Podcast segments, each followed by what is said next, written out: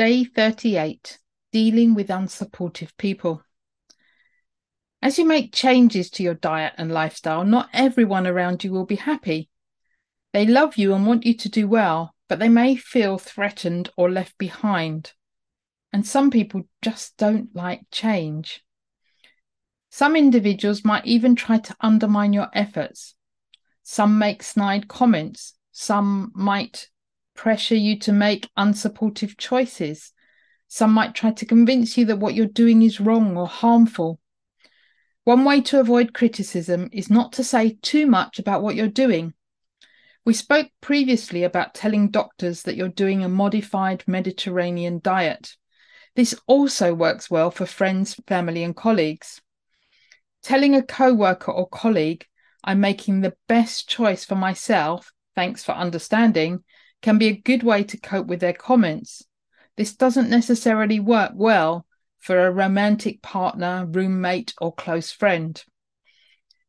It can be easy to feel upset or angry if you're not being supported or if your friends and family are trying to sabotage what you're doing.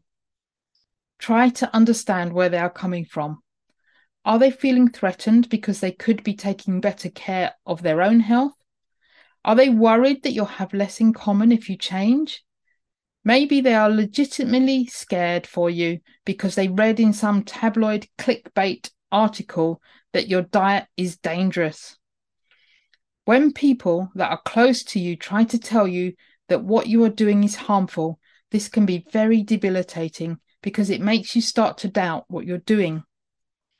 Most of the Western world has grown up with the advice low fat, vegetable fats, eat less, move more, and they can get very scared when they see you eating lots of butter. Remember, you now understand more about how the body works. What they have learned is just repetition and messages, mostly from the media and marketing messages like breakfast is the most important meal. There is a lot of science to back up the low carb, high fat diet. I have access to lots of science papers that back up what I'm saying. If you ever feel that you need them or you feel that you need reconfirmation that what you're doing is supportive, then just reach out to me. If you can, have a have an honest conversation with your close family and friends.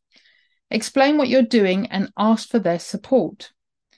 If they insist on trying to undermine you, set firm boundaries about what you are and are not willing to discuss or tolerate. If you and your family need to eat different dinners or they need their own junk food cupboard, so be it. Don't let other people's negativity bring you down.